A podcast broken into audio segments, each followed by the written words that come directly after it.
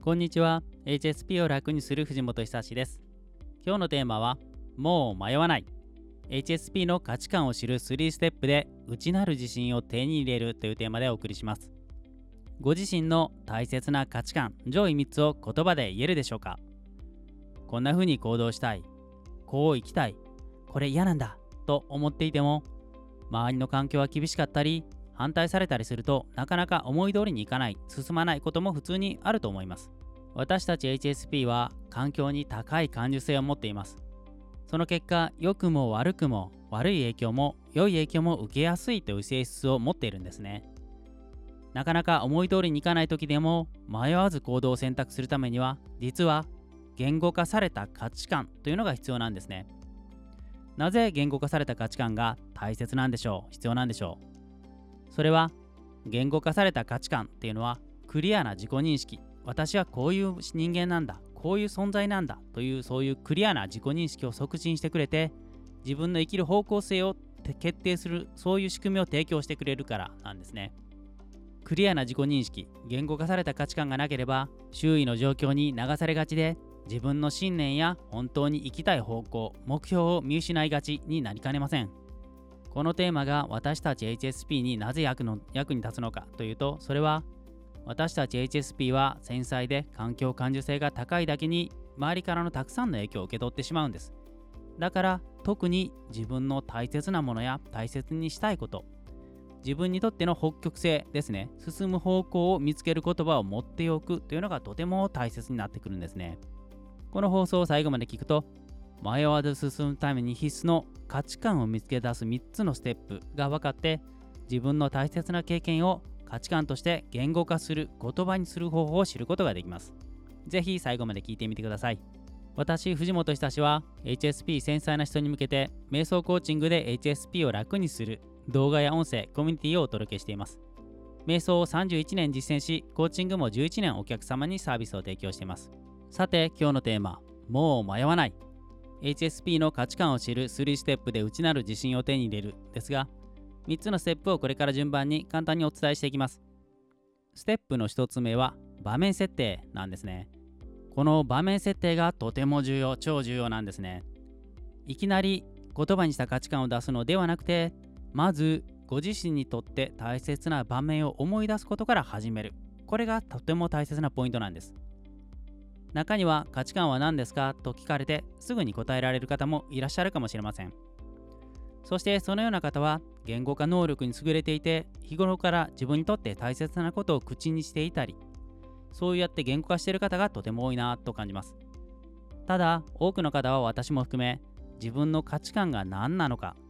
自分にとっては何が本当に大切でこれからどうなっていきたいのかなどは普段あまり考えていないことも多いと思いますあなたにとって大切な価値観は何ですか？と尋ねられると多くの方がパッと心に浮かんだ表面的な単語を言う傾向があるんですが残念なことにそれでは自分の内側と深くつながった価値観はなかなか表面に出てきていないんですね。厳しい場面やなかなかうまくいかない時にも自信を持って行動を選んだり自信を持って判断するためには自分にとってこれですこれだという自分の内側としっかりつながった言葉になった価値観がとても大切なんです。他人から聞いたような借りてきたようなそんな価値観ではなかなかそういう判断はできないんですね。だから自分にとって大切な場面を思い出す場面設定がとても大切なんです。大切な場面は人それぞれみんな違います。誰一人として同じ場面が大切ということはないです。結果的に価値観もみんな違うということですね。過去を振り返って自分にとって大切な価値観これが大切なんだなというそういう場面をリアルに思い出しましょう。他人に言うわけじゃないのでどんな場面でも OK です。あなたにとってこれは大切だな大切にしたいなという思い出ですね。一人の場面でも良いですし複数の人がいる場面でも良いです。ポイントはあなた自身にとってこれが本当に大切だと思える場面です。他人からの評価は関係ないです。例えば私の大切な場面を挙げると子供の頃おばあちゃんから優しい愛情のこもった眼差しで声をかけられた場面ですね。今でもこの場面を思い出すと心が温かくなって表情が緩みます。この場面を思い出すポイントっていうのがあります。それは映画を見るように具体的にリアルにイメージするということです。リアルにイメージするポイントがありますのでお伝えするとそれは五感を使うことですね。五感というのは聴覚や視覚や体感覚や表情などですね。どんな感情でいたのかどん自分はどんな表情だったのか何が見て見えていたのかどんな体の動きをしていたのかなどを五感でリアルに思い出して再現するんです。体でその時の姿勢をとってみるのもおすすめですね。五感というのはもう一度言うと視覚聴覚体感覚嗅覚そして触覚です。五感でリアルに大切な場面を思い出してみましょう。ステップの2つ目はそこから価値観のリストを作成することです。自分にとっての大切な場面を五感で再現できたらその場面に浸りながらその感覚を大切な感覚を価値観の言葉にしてみましょう。ここでのポイントは五感に浸りながら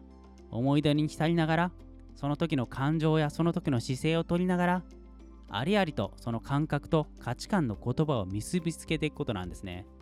頭はもちろん使うんですけども頭だけではなくて五感の感覚感情やその時の姿勢や表情などと言葉を結びつけていくっていうのがとてもとても大切なんです。この感覚と言葉がリアルにつながっているとその言葉を思い出すだけでその感覚が蘇ります。例えば私の場合だったら愛情という言葉が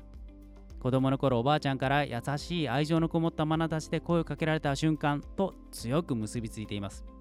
だからこの私にとってはこの愛情という言葉を思い出すとその価値観の言葉がその場面を引き出してくれて言葉がパワーを持つわけです。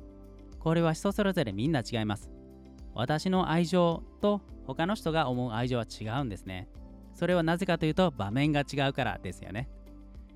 できるだけたくさんこの感覚と言葉をリアルに結びつけてみましょう。ご自身にとっての大切な場面を五感でリアルに思い出して浸りながらそのリアルな感覚を価値観の言葉に結びつけていくんです。例えば価値観の言葉としては愛情友情つながり冒険成長誠実表現平和創造貢献自己肯定感責任感柔軟性ワクワク感などいろいろありますそうやって自分のご自身の大切な場面と言葉をリアルに結びつけたその言葉をリストアップしましょう。それが価値観リストの作成2つ目のステップです。ステップ3は大切な価値観を選ぶというステップです。ステップ2の価値観リストに基づいてそこからのインスピレーションをもとにして上位1つから3つの重要な価値観に絞り込んでみましょう。例えば私の場合でしたら上位に来るのは当然愛情ですね。おばあちゃんからの愛情がエネルギーが私が愛されてるんだという実感となって心を満たしてくれる。愛情ということは私の中でそんな風になっています。そして2つ目はつながりですね。他の人との深い結びつきやサポートされているという感覚が私の心の基礎基礎となっています。その場面でのおばあちゃんとの人間関係や結びつき信頼感が自分を満たしてくれるんですね私にとってつながりという言葉はこんな風な価値観となっています。こんな風に上位1つから3つの価値観を言葉にして選んでみてください。それがあなたにとっての大切な価値観です。今日はもう迷わない HSP の価値観を知る3ステップで内なる自信を手に入れるというテーマでお届けしました。ご自身の内なる価値観を見つけ、つながり、言語化するための3ステップに焦点を当てました。簡単に振り返るとまず大切な場面を思い出してその中で感じた五感や感情を言葉に変えていく場面設定。そしてステップの2はその場面で得たインスピレーションをもとに具体的で大切な価値観をリストアップする価値観リストを作成。ステップの3つ目は上位1つから3つの価値観を選ぶ大切な価値観を選ぶステップでした。